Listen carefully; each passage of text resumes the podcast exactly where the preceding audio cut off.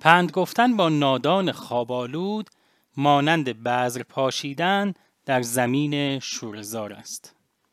به نام خدا. سلام دوستان.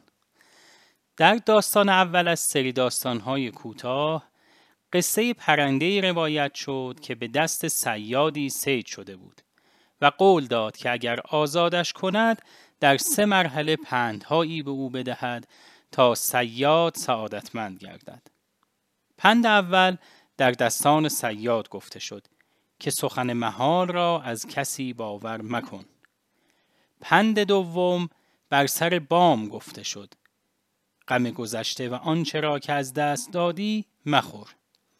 اما پند سوم را پرنده با آزمونی که برای سیاد ایجاد کرد و متوجه عدم هوشیاری و غفلت سیاد شد بیان نکرد.